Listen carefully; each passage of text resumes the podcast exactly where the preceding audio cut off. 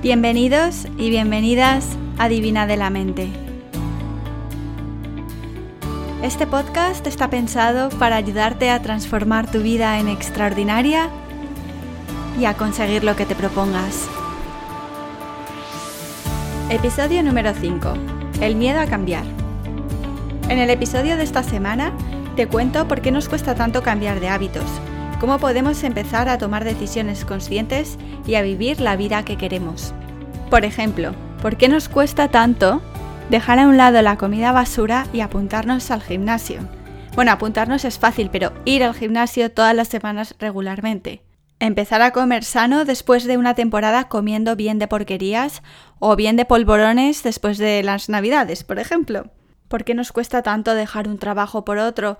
O más difícil aún, dejar a una persona que sabemos que no es la adecuada para nosotros. Y qué difícil es ponerse en marcha después de una temporada de bajón. Volver a tener ganas por hacer cosas, por salir, por ver a gente, cuesta horrores. Entonces, ¿por qué nos cuesta tanto? Bueno, en mi opinión, hay tres razones fundamentales. La primera, ¿conocéis el refrán que dice más vale malo conocido que bueno por conocer? Bueno, pues solo de decirlo me causa urticaria, os lo prometo. Os pido por favor que no enseñéis esto a vuestros hijos o a vuestros hijos imaginarios porque este refrán hace mucho daño a la sociedad. De hecho, debería estar prohibido. No entiendo eso de que mejor quedarte como estás, sintiéndote así un poquito miserable, un poquito infeliz, ¿no? Que la posibilidad de descubrir una vida mejor, una pareja mejor, para mí este refrán es la máxima expresión del conformismo, de la mediocridad y de las pocas ganas de vivir la vida. No sé quién se inventó esta frase, ni el proyecto vital que tenía, ni mucho menos entiendo el propósito maligno del refranero español para incluir este dicho. Razón número 2. Por el que dirán. Personalmente esta razón es la que a mí más me obstaculiza y más me ha obstaculizado en el pasado cuando he tenido que tomar decisiones importantes. Lo gracioso del tema es que yo no me había dado cuenta de que el, qué dirán o lo que la gente piense de mis decisiones me afectaba, me afectara tanto. Me consideraba un ser bastante libre a la hora de tomar decisiones, pero mira tú por dónde que no. Me di cuenta de que el miedo al que dirán lo tenía bastante interiorizado cuando empecé a visualizar cómo sería mi vida si me dedicara a tiempo completo a mi negocio de Crayford Crafts. Notaba que tenía resistencias internas, pero no sabía exactamente de dónde venían. Sabía que había algo más allá de razones puramente económicas, las que me impedían dar el paso para dedicarme a mi negocio por completo. Una coach de aquí muy buena me ayudó a ahondar dentro de mí a descubrir qué era lo que me estaba paralizando para tomar la decisión. Tenía el plan hecho, los ahorros montados, el plan, todo, todo estaba en marcha. Entonces, ¿qué era lo que me paraba? Pues en mi caso era el tema de la aceptación social, curiosamente. Mi mayor resistencia era pensar qué diría la gente de una chica formada en una buena universidad y que iba a dedicarse a hacer talleres creativos en vez de hacer hojas de cálculo, ¿no? Puesto que era eso para lo que yo había estudiado. Tenía una identidad detrás que me había costado muchos años ganar que estaba aceptada socialmente y que estaba a punto de cambiar por completo. En la escala de valores de los seres humanos, la aceptación social es una necesidad básica. Y en mi caso, yo ya no me presentaría como Hola, soy Ana y soy jefa de reporting en un banco. Ahora tendría que decir algo diferente en base a mi nueva identidad que era incapaz, que me costaba asumir. Me costaba horrores decir, hola, soy Ana y te enseño que tú también eres creativo aunque no te lo creas. Una persona muy importante en mi vida me dijo una vez, si tus decisiones están basadas en función de lo que pensará la gente, entonces nunca serás libre, porque siempre estarás en manos de los juicios de los demás, del qué dirán, estarás cediendo el control de tu vida y poniéndolo en manos de otras personas para que decidan por ti lo que es mejor para ti. Y más importante aún, la gente que te quiere te querrá de cualquier manera, independientemente de cómo te presentes ante el mundo, independientemente de cuál sea tu tarjeta de visita en este mundo. En ese momento me di cuenta de que nadie puede vivir mi vida más que yo. Nadie puede tomar las decisiones de mi vida más que yo. Ya no soy una niña, ya mis padres no me pueden apuntar a clases de ballet si no quiero o no. soy yo la que responsablemente decido qué es lo mejor para mí y asumo la responsabilidad y las consecuencias de mis actos.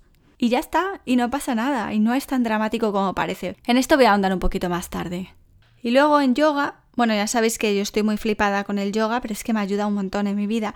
Hay un concepto que es el Dharma, que es esa responsabilidad que todos tenemos de cumplir con nuestra misión en la vida.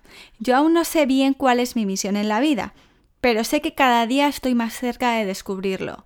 Lo intuyo, lo siento, no sé, es muy raro, no sé exactamente qué es lo que he venido a hacer en este mundo así con precisión, pero siento que con cada paso que voy dando de forma consciente estoy más cerca de descubrirlo. Creo que los tiros van por ser una persona que ayude a otras a descubrir su camino y a encontrar su paz interior. Porque cuando hago eso, me ilumino. Mis días son más felices y sé que estoy en mi camino. Por eso sé que ayudar a la gente también a descubrir su creatividad y a estar en contacto con lo que son capaces de hacer, empezando por las manos, es una parte fundamental también de mi Dharma, es otra expresión de lo que he venido a hacer en este mundo. Así que ahora yo sigo mi camino mirando hacia adelante e intento escuchar el feedback de la gente que tengo a mi alrededor, pero por encima de todo escucharme a mí misma. Oprah Winfrey decía en una entrevista que las únicas decisiones de las cuales se arrepentía o que no habían salido como ella pensaba eran aquellas que había tomado basado en lo que otros le decían que tenía que hacer. Decía que nunca se había equivocado en nada que había hecho basándose en el dictado de su corazón. Qué bonito es esto, ¿eh? Voy a tocar muy de pasada el tema de qué hacer cuando quieres cambiar pero tu pareja no te apoya en eso o tu círculo social no lo acepta. Yo pienso que a las personas no se las puede cambiar, ¿vale? Por ejemplo, un caso, otro caso personal mío. Eh, decidir que quiero empezar a reducir el consumo de carne y quiero llevar una dieta lo más vegetariana posible por el impacto medioambiental, por el bienestar de los animales, por lo que sea, ¿vale? Por las razones que yo tengo. No necesariamente mi pareja tiene que aceptar esto. Si mi pareja quiere comer carne todos los días siete veces al día, no soy yo quien para juzgar sus hábitos. Puedo informarle de que quizás de, lo que yo he aprendido, de lo que yo sé, comer más frutas y verduras es más saludable que comer carne todos los días. Pero es mi vida, son mis decisiones, yo no soy quien para decir a los demás lo que deben hacer. Y en este podcast quiero ser también muy clara, yo estoy dando mi opinión personal con la perspectiva desde el ángulo de la vida que yo he vivido. No soy quien para decir cómo hay que vivir la vida, ¿vale? Simplemente estoy poniendo mi ejemplo y si sirve de inspiración para otros, pues mejor. Y si no, olvidadlo. Es que, vamos, borradme, olvidadme. es verdad, es que me parece fenomenal. Pues lo mismo en casa, no puedo exigir respeto si yo no respeto las decisiones de otros. Así que en casa, cuando me toca a mí hacer la compra o cocinar, hago lo que me parece más adecuado y cuando le toca a Jeff, mi novio, pues lo que él quiera hacer, él decide. Curiosamente, lo que ha pasado es que, sin forzar nada, ahora los dos hemos reducido el consumo de carne y de animales en general significativamente pero porque nos hemos dado cuenta de que dormimos mejor, nos sentimos menos pesados, las digestiones son más ligeras, no pasamos hambre, la comida está buenísima y además estamos contribuyendo a una causa mayor. Y es increíble ver el impacto que puedes tener en otras personas si generas una buena vibración, una buena energía. Y la energía se consigue por estar alineado con lo que quieres hacer, con lo que ilumina tu alma, con lo que te hace feliz en cada momento. No hay mejor forma de influenciar que ser un ejemplo positivo, desde luego. Pero bueno, este tema lo dejo aquí porque haré otros episodios en el futuro dedicados exclusivamente al tema de las relaciones sociales y de pareja. Volviendo al tema del podcast. Otra razón por la que la gente teme al cambio es porque Vemos el cambio como una oportunidad estupenda para cometer errores o para sufrir aún más. Si me cambio de trabajo, igual voy a ir a peor. Si dejo a este novio, igual el que viene va a ser todavía más idiota. O incluso peor, jamás volveré a encontrar a alguien que me quiera. Oye, ¿cómo nos gusta a las personas, en cuanto nos viene una idea cojonuda a la cabeza, pensar en todas las razones por las que no puede funcionar? ¿Por qué? Pues para evitar el cambio porque nos gusta la predictibilidad, la seguridad. saber qué es lo que va a venir después, tener control sobre las situaciones, sobre el futuro. Pero hay amigos, es que hay tantas cosas que no dependen de nosotros que la idea de tener control es tan limitada que no merece la pena. Creemos que podemos tener control, pero no. En nuestro cuerpo hay ahora mismo trillones de células naciendo, muriendo, reproduciéndose, transformándose. El universo sigue expandiéndose. Estamos rotando alrededor de la luna. No, la luna alrededor de nosotros, nosotros alrededor del sol. Estamos en constante movimiento. No podemos decidir si queremos cambiar o no. Es que el cambio es una realidad. Es la realidad. Lo que sí que podemos hacer es entrenar la mente para aceptar el cambio y verlo como algo inevitable y sobre todo como algo positivo. Yo no soy capaz de mirar atrás y ver alguna decisión que haya tomado que no me haya llevado a algo positivo. Por ejemplo, si no hubiera dejado mi primer trabajo por mi segundo trabajo, ¿vale? Como os contaba en el podcast anterior, en el número 4, no me habría venido a vivir a Australia. O no hubiera hecho los amigos que hice. Y no me hubiera dado cuenta de lo que no quería. ¿Volvería ahora a estudiar derecho? Pues no. ¿Fue un error? Pues no. Me enseñó a pensar de una determinada manera, a ver un problema desde diferentes ángulos, ejercité el pensamiento crítico, aprendí cosas muy importantes para la vida. Y también cosas muy aburridas, pero es que eso es inevitable en todas partes. Y oye, el saber no ocupa lugar, así que lugar para cosas interesantes, lugar para cosas aburridas, para todo, hijos míos. Y aquí no hay que culpabilizarse tampoco, porque las decisiones se toman con la información que tenemos en cada momento. Ahora, con la información que tengo, quizás estudiaría otra cosa, no sé, o sería psicóloga o life coach o quién sabe. Pero igual luego dentro de 10 años me daría cuenta de que hay otros caminos que se acoplan mejor a mi personalidad, no lo sé.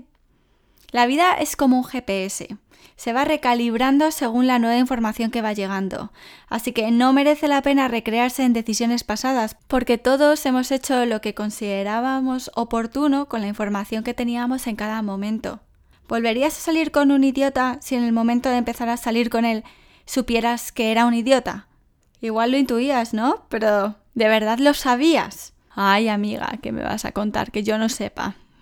Pero lo que está demostrado es que podemos entrenar la mente para el cambio y así verlo como algo positivo y no tenerle miedo.